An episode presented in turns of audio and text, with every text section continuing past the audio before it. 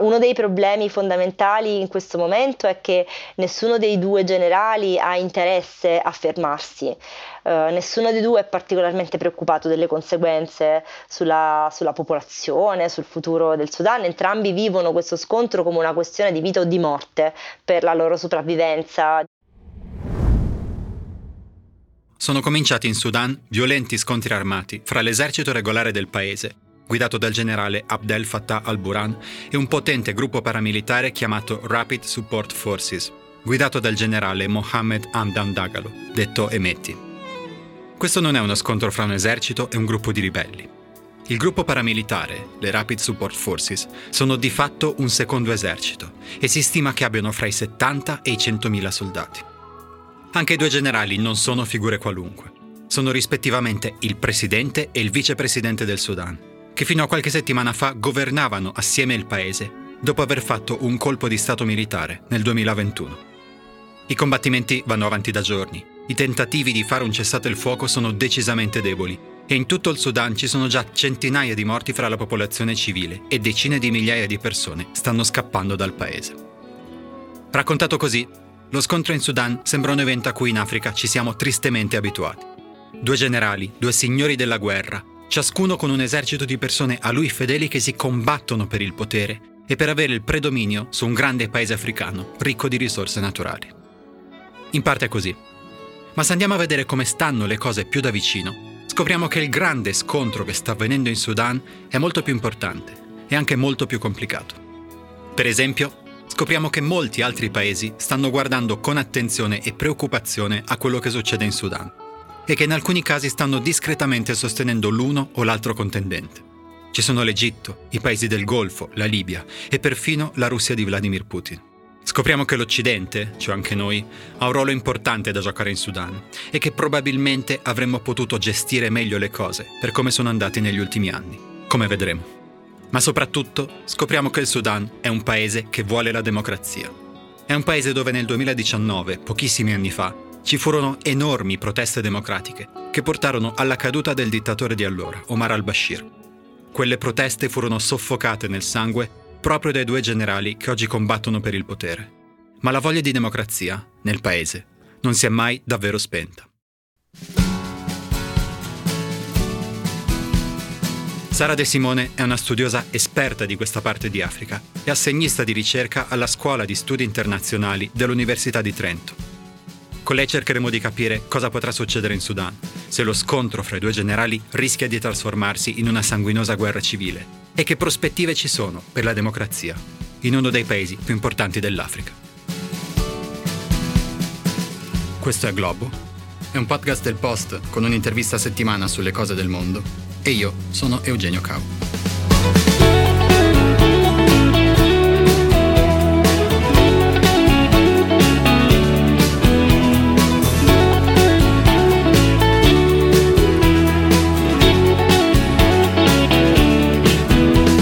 De Simone, benvenuta. Grazie. Cominciamo con una domanda un po' generale in cui cercheremo di dare una, un attimo il contesto di quello che sta succedendo, poi man mano andiamo a specificare ogni singolo evento. Perché questi due generali sudanesi, Abdel Fattah al-Burhan, il capo dell'esercito regolare, il presidente del paese, e quello che teoricamente dovrebbe essere il suo vice, cioè Mohammed Hamdan Dagalo, detto Emeti, che è capo di una potente forza paramilitare chiamata Rapid Support Forces, stanno in questo momento scontrandosi in Sudan. Allora, questa domanda ha bisogno di un po' di contesto perché altrimenti diventa difficile rispondere. Però la risposta breve diciamo è che eh, sono due uomini forti che hanno delle forti ambizioni alla leadership esclusiva del, del paese. Hanno avuto un interesse comune che era quello di mantenere il controllo del governo in mano ai militari fondamentalmente però poi nello specifico come farlo, in che termini, eh, i loro interessi e le loro ambizioni si sono progressivamente diversificati, diciamo così. Ci puoi aiutare a dare una dimensione a questi scontri? Gli scontri, i combattimenti fra i due generali e fra le loro forze militari sono cominciati sabato 15 aprile, per cui ormai una decina di giorni fa. Al momento in cui stiamo registrando, che è lunedì 24 aprile, ci sono oltre 400 morti civili, probabilmente migliaia di feriti, senza contare le vittime militari. Ci aiuti a capire qual è la portata dello scontro, in quali città sta avvenendo e soprattutto qual è la situazione per i civili. Sì, allora ehm, in realtà anche il numero delle vittime in questo momento non è chiarissimo, nel senso che quando si sentono questi numeri, ma un po' in, questi, in tutti questi conflitti, sono sempre delle stime no? che si fanno, è difficile dire numeri certi, per esempio il Ministero della Salute sudanese parlava di 600 vittime pochi giorni fa. E gli scontri sono cominciati a Khartoum e praticamente quasi in parallelo anche nella città di Merowe, che si trova a nord di Khartoum, dove c'è un importante aeroporto militare, quindi era considerata un obiettivo strategico dalle Rapid Support Forces, ma ovviamente anche dal, dall'esercito sudanese. E si sono poi questi scontri propagati rapidamente in altre regioni, principalmente nei centri urbani ma in Darfur, nella regione del nord Kordofan per esempio, si sono stati segnalati anche eh, disordini a Port Sudan, nell'est eh, del paese. Si tratta di regioni che si trovano diciamo, nell'ovest, nel sud, nell'est del paese, intorno alla capitale Khartoum che si trova invece proprio al centro. Quello che sappiamo è eh, che 20.000 persone circa hanno cercato di superare il confine per, con il Chad che si trova a ovest del paese e sono appunto scappati come rifugiati stati, è eh, diciamo meno chiaro quante persone si sono spostate all'interno del paese per allontanarsi dalle zone di, scontro, di scontri eh, per cercare rifugio nelle aree rurali per esempio. Questi numeri è difficile darli in questo momento, quindi la situazione è sicuramente molto molto difficile per i civili anche perché quelli che sono rimasti nelle città non possono praticamente uscire di casa perché ci si combatte proprio nelle strade e quindi mh, tutti i vari tentativi di raggiungere un cessate fuoco, una tregua, erano anche relativi a dare la possibilità ai civili di uscire per approvvigionarsi dei beni essenziali per poter continuare a stare chiusi in casa. Poi tra l'altro questi giorni erano anche i giorni della fine del Ramadan, che sono un periodo di festa in cui la gente di solito si incontra di più, ci sono più attività sociali, quindi un periodo particolarmente eh, pesante, diciamo, per una situazione del genere. Parliamo di chi sono questi due generali. Ripetiamo, da un lato Al-Buran, presidente capo dell'esercito regolare, dall'altro Emeti, non è il suo vero nome, è un soprannome, però tutti lo chiamano così, Emeti, capo di questo potente gruppo paramilitare, vicepresidente.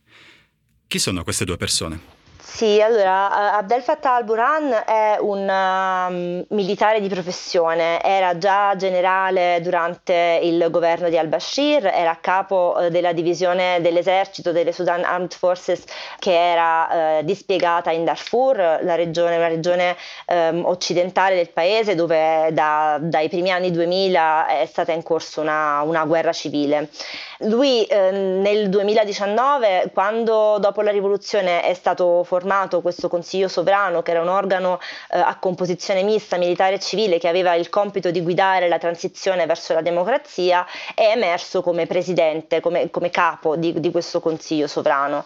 Emeti, invece, il cui vero nome è eh, Mohammed Hamdan Dagalo, non è un militare di professione, lui era un, um, si dice che fosse un mercante di cammelli, che comunque è emerso, diciamo, ha ricevuto sempre un maggiore potere perché ha fondato una milizia in Darfur, sempre nella regione del Darfur, che è stata poi negli anni utilizzata dal governo di al-Bashir per reprimere i movimenti ribelli darfuriani in una guerra a basso costo, come è stata definita più volte nel corso della sua storia. Questa milizia, conosciuta con il nome di Janjaweed, che vuol dire letteralmente i diavoli a cavallo, ed è stata poi eh, successivamente istituzionalizzata creando queste Rapid Support Forces che appunto sono diventate una milizia paramilitare che di fatto ha collaborato con l'esercito sudanese nel cercare di eh, appunto sedare eh, la ribellione, le, le va- i vari movimenti ribelli che erano emersi in Darfur, attaccando anche indistintamente la, la popolazione civile. Questa Rapid Support Forces ha anche poi avuto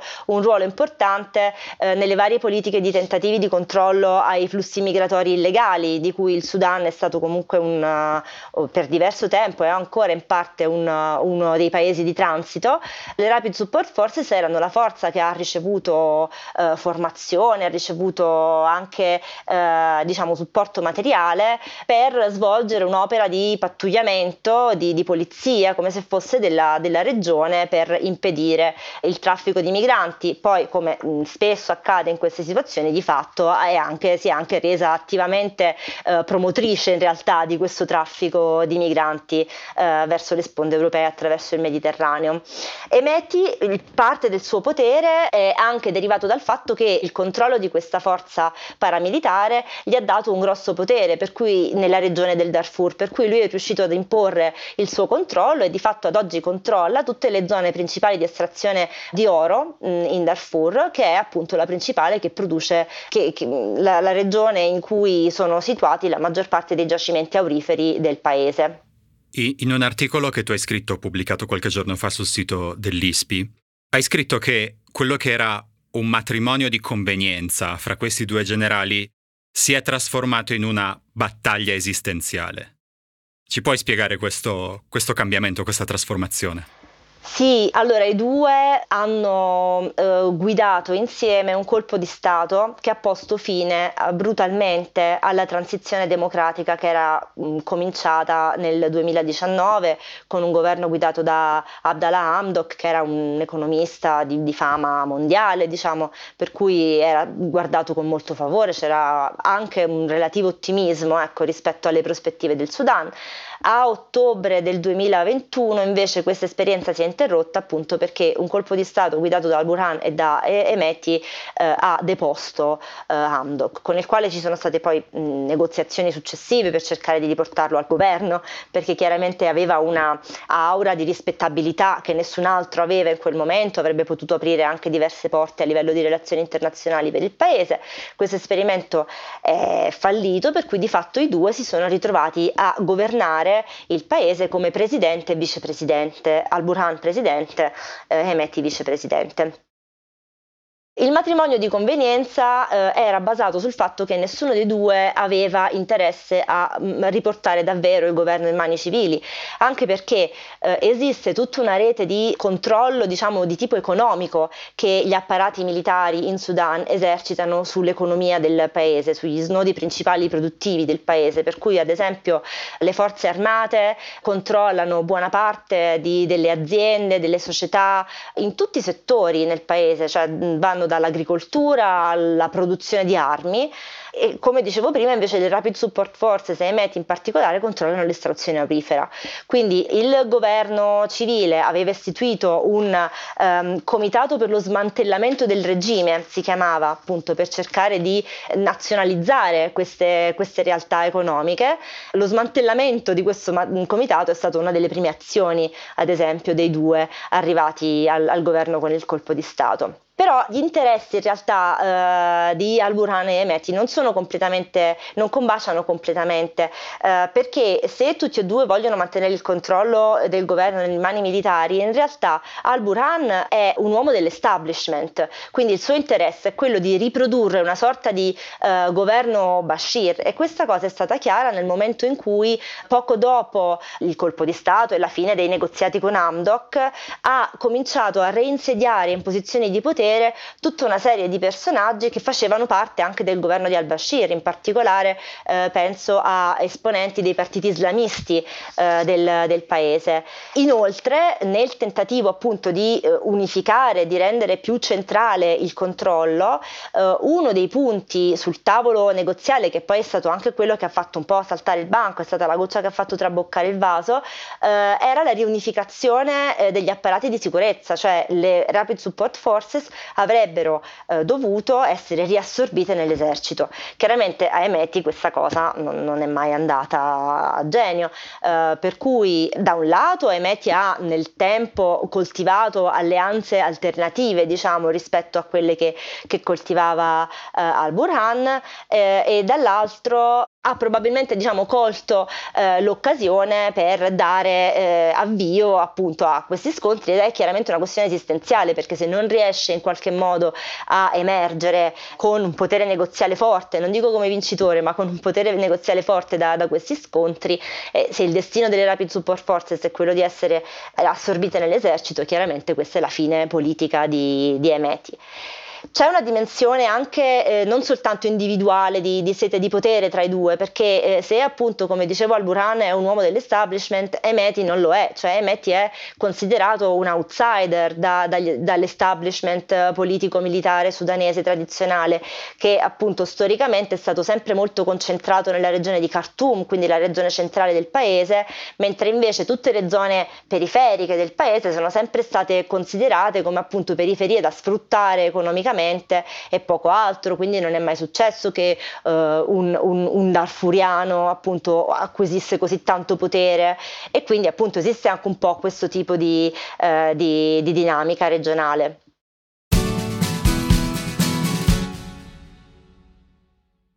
L'altro grande evento in cui gli scontri di questi giorni affondano le loro radici è la fine della dittatura di Omar al-Bashir nel 2019 Omar al-Bashir è stato dittatore de, del Sudan tra il 1989 e il 2019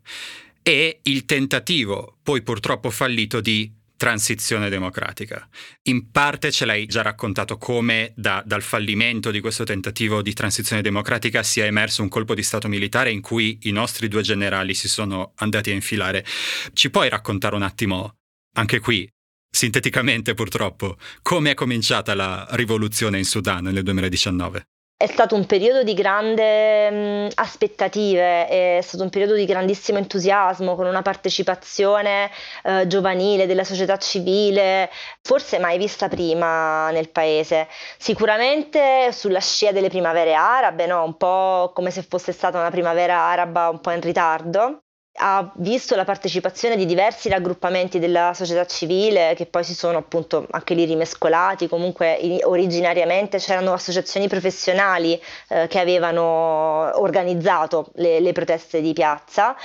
e anche lì il malcontento nei confronti del regime di al-Bashir era andato crescendo nel corso degli anni. Io penso che il momento appunto di svolta, comunque l'inizio della fine, come dicevo poco fa, sia stata l'indipendenza del Sud Sudan, perché l'indipendenza del Sud Sudan non soltanto ha rappresentato no, un po' la fine di quel sogno di, di, di, di riforma organica di tutto il paese, perché appunto il leader del Sud Sudan che, che aveva questo progetto politico in realtà era morto poco dopo la firma dell'accordo di pace eh, nel 2005 e, ed era stato sostituito da un altro leader, Salva Kiir, l'attuale presidente, che insomma aveva idee molto più favorevoli all'indipendenza. Il Sud Sudan, di, diventando indipendente, appunto si è portato via buona parte della ricchezza del paese, che era la, il petrolio. E quindi nonostante appunto negoziazioni per garantire al Sudan comunque l'accesso a una minima parte di quella ricchezza attraverso una sorta di tassa sul transito del petrolio attraverso l'oleodotto sudanese, perché l'oleodotto rimane di proprietà del governo del Sudan e porta dai pozzi petroliferi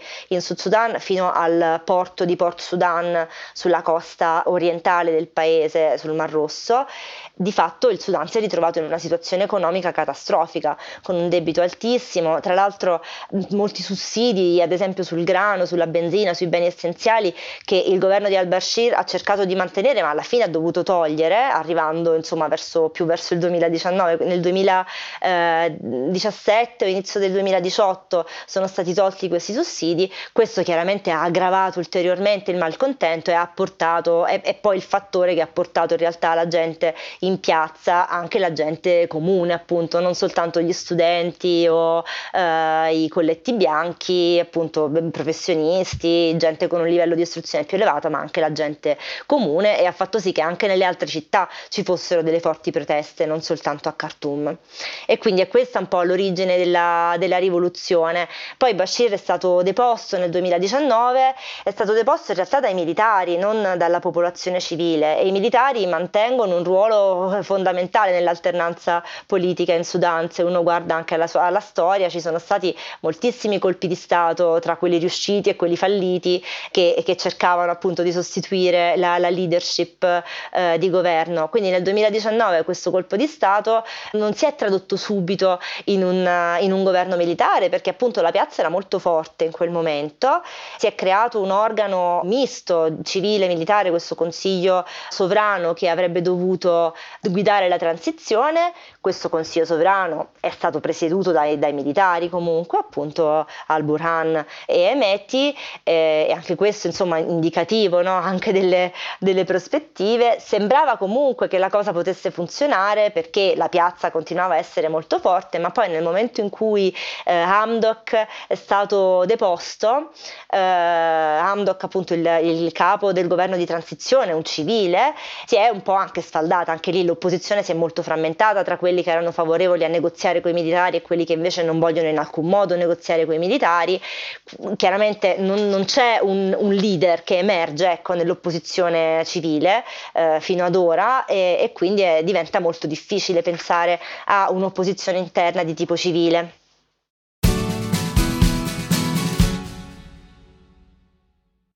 Ok, proviamo a tirare un attimo le fila di tutto questo discorso. Stiamo quindi parlando di un paese del Sudan che da decenni, praticamente da, dall'inizio della sua storia, è sconvolto da vari scontri civili ed etnici, il più sanguinoso dei quali è stato lo scontro in Darfur, un paese che ha perso un pezzo, come dicevi tu, cioè ha perso il Sudan del Sud poco più di dieci anni fa, se non ricordo male. Sì, nel 2011 e quindi ha perso una gran parte della sua ricchezza economica perché nel Sudan del Sud c'erano tutti i pozzi di petrolio. Un paese che ha subito una rivoluzione popolare, una rivoluzione che chiedeva la democrazia nel 2019, ma questa rivoluzione è stata rapidamente cooptata dai militari e poi si è trasformata in un regime militare definitivo nel 2021. Una cosa che mi sembra piuttosto interessante e, e vorrei che ci aiutassi a capire come funziona questa opposizione democratica? Nel senso, a me sembra che in questo momento stiamo assistendo a questo grande scontro fra, fra due generali. Ma sia che vinca uno, sia che vinca l'altro, mi sembra che a perdere sarà comunque l'opposizione democratica, che come dicevi tu in questo momento è, è, è molto divisa. Che, che speranze ha la democrazia in Sudan? Questa è la domanda da un milione di dollari, nel senso che uno dei problemi fondamentali in questo momento è che nessuno dei due generali ha interesse a fermarsi. Uh, nessuno dei due è particolarmente preoccupato delle conseguenze sulla, sulla, popolazione, sul futuro del Sudan. Entrambi vivono questo scontro come una questione di vita o di morte per la loro sopravvivenza, diciamo, politica, economica, per cui eh, lo spazio di negoziazione è molto piccolo, come si vede anche dall'andamento dei, dei, timidi tentativi di negoziato che stanno facendo vari eh, attori eh, internazionali in, in questo momento. L'opposizione è divisa divisa, ehm, la, la, la, divisione principale appunto è tra chi dice che con i militari bisogna per forza parlare in qualche modo e chi invece dice che no, che non si può parlare con i militari perché quando si parla con i militari va a finire così. Quindi esistono diciamo questi vari raggruppamenti, no? esiste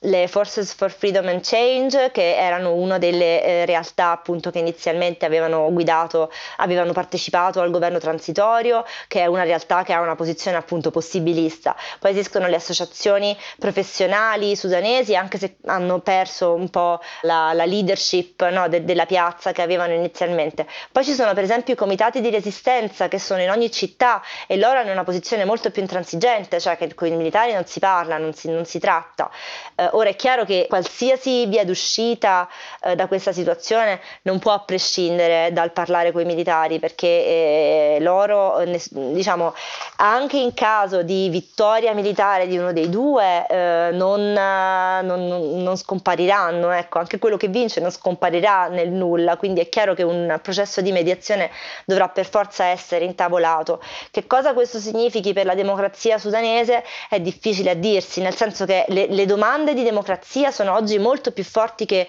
rispetto a quanto non siano mai state nel paese però è anche vero che è un paese che ha, non ha nessuna esperienza di, di governo democratico, tranne una brevissime parentesi nel corso degli anni Ottanta, ma stiamo parlando di, di parentesi veramente, veramente limitate, a pochi anni. Per cui è chiaro che una, diciamo, il livello di controllo sull'apparato statale che hanno i militari non, non si può sradicare eh, nel giro di, di, poco tempo. E questo è stato uno probabilmente dei problemi anche che ha poi portato una, al precipitare della situazione così rapidamente. Gli accordi che erano in corso, no? eh, c'erano una serie di accordi che erano stati siglati, che dovevano essere ancora siglati tra i due generali no? per cercare di portare avanti la transizione democratica eh, in particolare c'era un accordo quadro firmato a dicembre dell'anno scorso e poi ne era previsto uno da firmare il primo aprile che avrebbe appunto mh, fuso le Rapid Support Forces nell'esercito. Questi accordi mh, vengono stipulati con una forte presenza, un forte monitoraggio da parte della comunità internazionale, no? di, vari, di, vari, attori, non soltanto quelli regionali come la,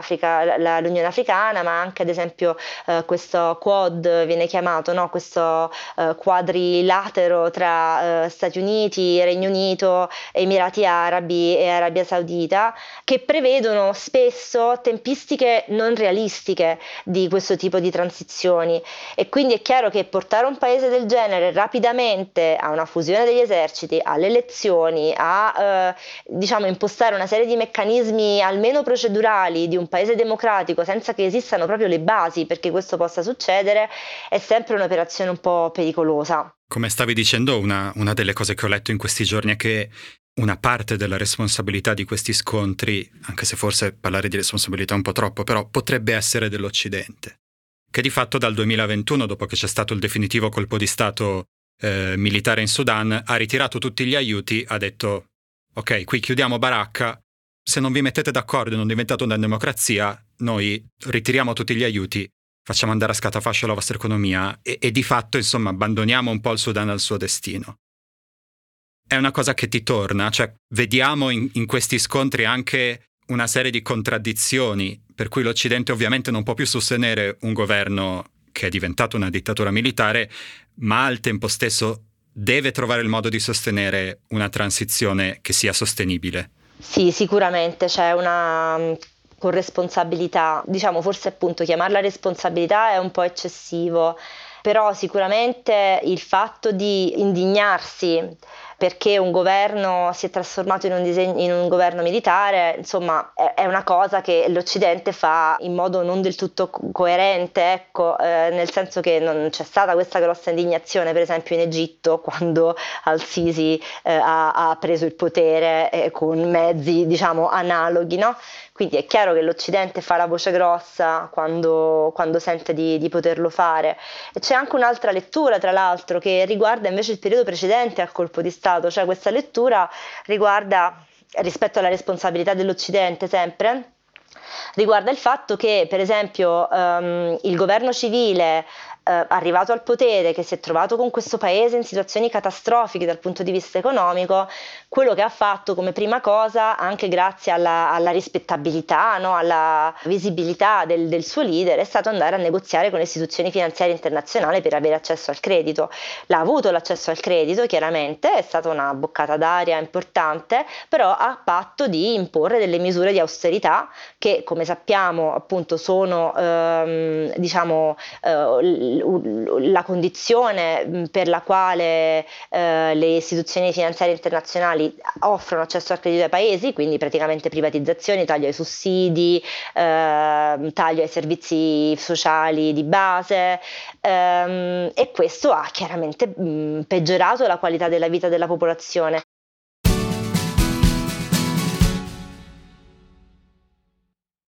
Parliamo anche delle altre influenze internazionali, fra virgolette, che stanno avendo un ruolo in questo scontro in Sudan.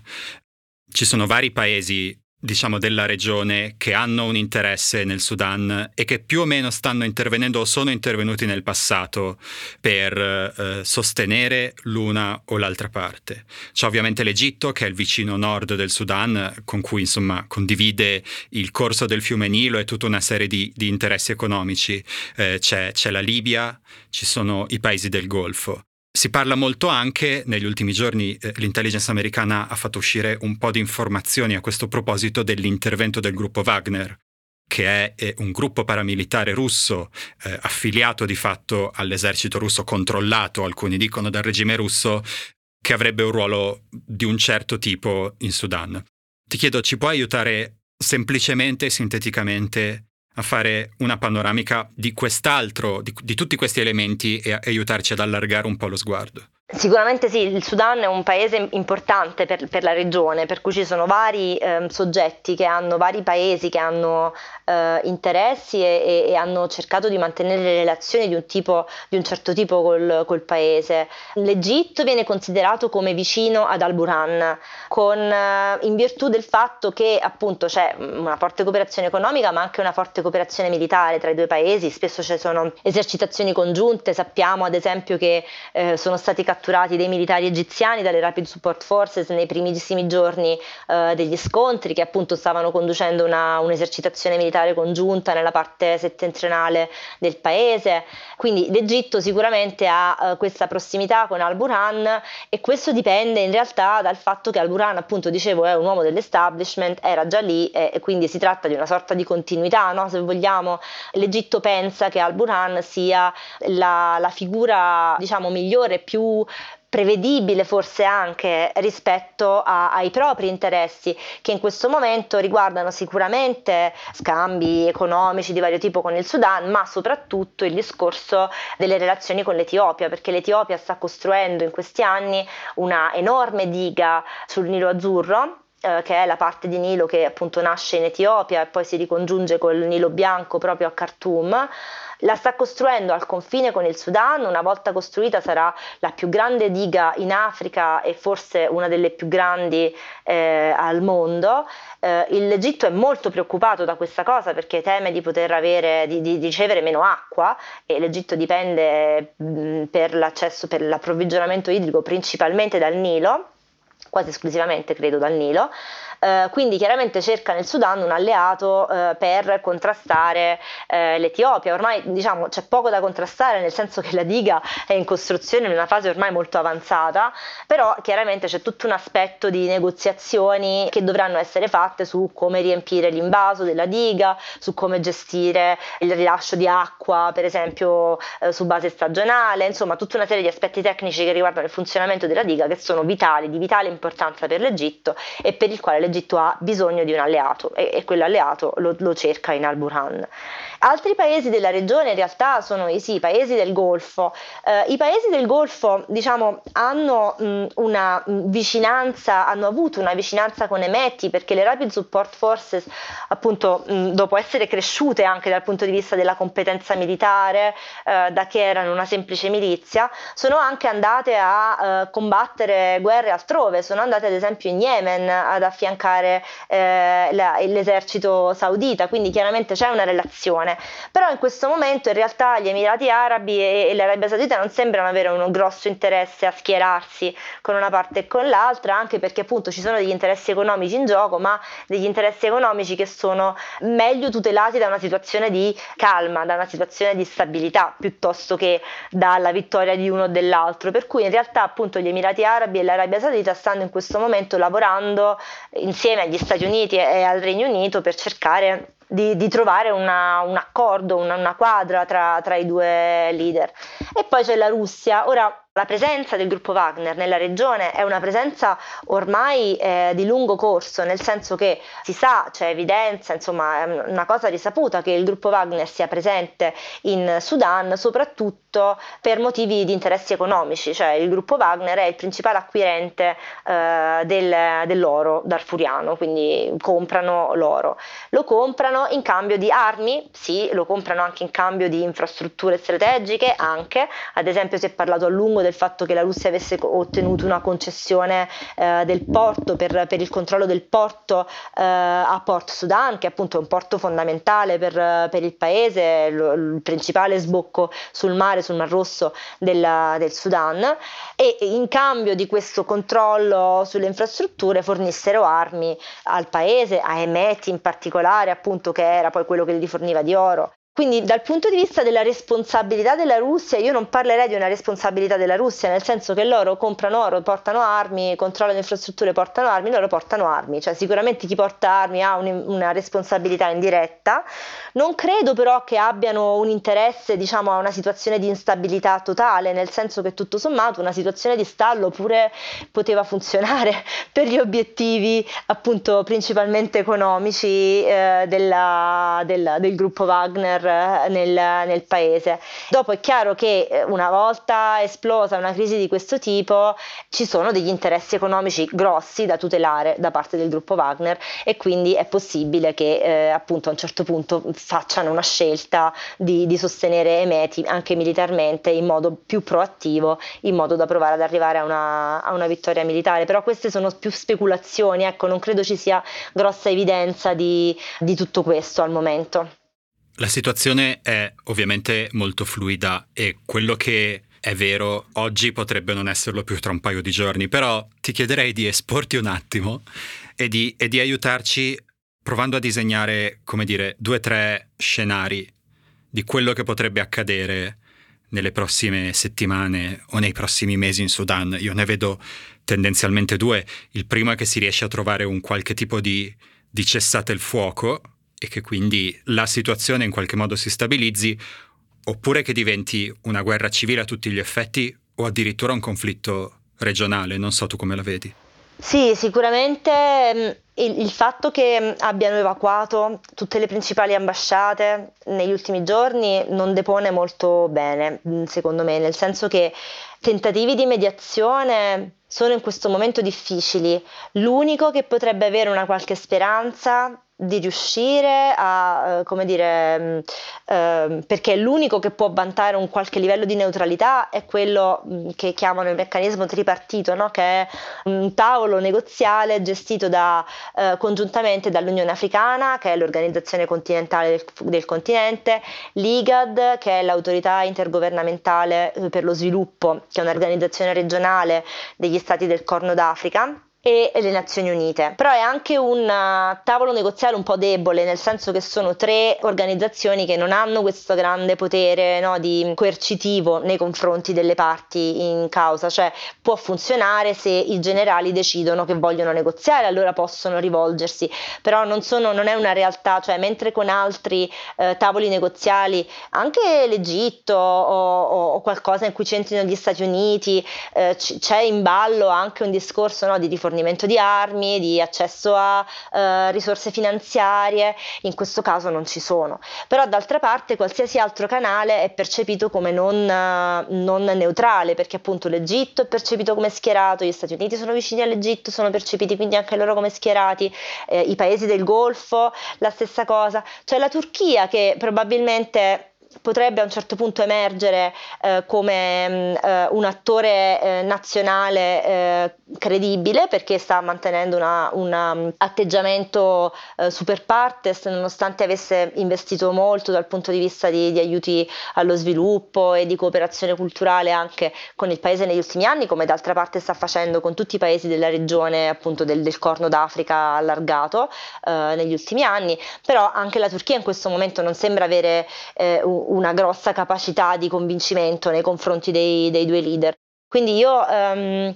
sono un po' pessimista, nel senso che Uh, attualmente mi sembra più probabile uh, che questa situazione permanga e che quindi si incominci a parlare di, di guerra civile, perché poi anche la definizione, no? chi è che decide quando comincia una guerra civile? Si parla sì di soglie di vittime, e non siamo molto lontani alla soglia di vittime allora, perché ci sono varie definizioni, una delle quali è il migliaio di vittime in un anno, insomma ne siamo arrivati a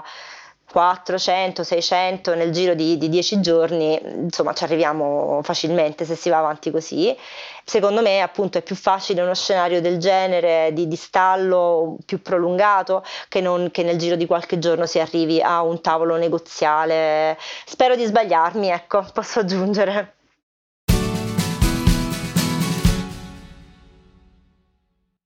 Prima di arrivare ai consigli, vi ricordo che la mail di Globo è globo.it. Vi ricordo che potete cliccare sulla campanella dell'app di podcast da cui ascoltate Globo o attivare le notifiche per riceverne una tutti i mercoledì. E se volete, potete consigliare Globo alle persone a cui ritenete potrebbe interessare.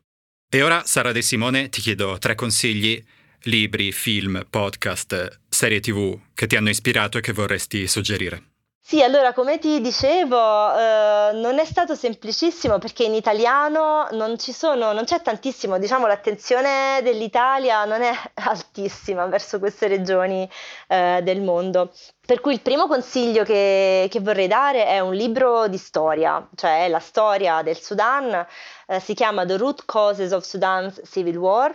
è un libro scritto da uno storico britannico che si chiama Douglas Johnson, eh, molto interessante, la prima edizione del 2003, ma ce ne sono state di successive, l'ultima credo sia stata nel 2011 in cui appunto c'è stato un, un aggiornamento rispetto alla, alla secessione del, del, Sud Sudan e aiuta appunto a far luce a, sulle cause mh, profonde di tutte le varie guerre eh, civili eh, sudanesi e sulle cause dell'instabilità anche cronica eh, che, che vive il paese nelle sue periferie. Il secondo consiglio invece è un film eh, che è stato presentato a Cannes quest'anno. Il film si chiama uh, Goodbye Julia del regista sudanese Mohamed Kordofani, che eh, appunto è, è, è, la storia di due donne, una del nord e una del, del sud Sudan attraverso la storia di queste due donne si ripercorre un po' quello che è stata la, la, vicenda del Sud Sudan, soprattutto, che però è una vicenda abbastanza generalizzabile ai, ai problemi strutturali eh, che, che ha vissuto il Sudan fin dalla sua indipendenza. Il terzo consiglio invece è un uh, giornale um, cartaceo e online, è Nigrizia, che è la rivista dei, dei padri comboniani, uh, che io in realtà suggerisco uh, non per una mia particolare vicinanza ai padri comboniani, ma perché è uno dei pochi giornali italiani che segue con costanza le vicende di quella regione e le segue anche quando non succede niente di eclatante, cioè capita insomma che ci siano articoli di approfondimento sul Sudan Sudan, sui problemi della regione, sul Darfur, anche in, in, periodi, in periodi di quiete. Quindi appunto spulciare il sito per andare a recuperare anche articoli di anni passati è utile se uno vuole capire il, il background di tutto quello che, che, poi accade oggi ed è diciamo forse la più facile ecco, dei, dei tre, delle tre risorse che, che consiglio perché è lì accessibile a tutti. E, e quindi ed è veramente una ottima fonte di informazione. Sara De Simone, grazie. Grazie a te per l'invito, a presto.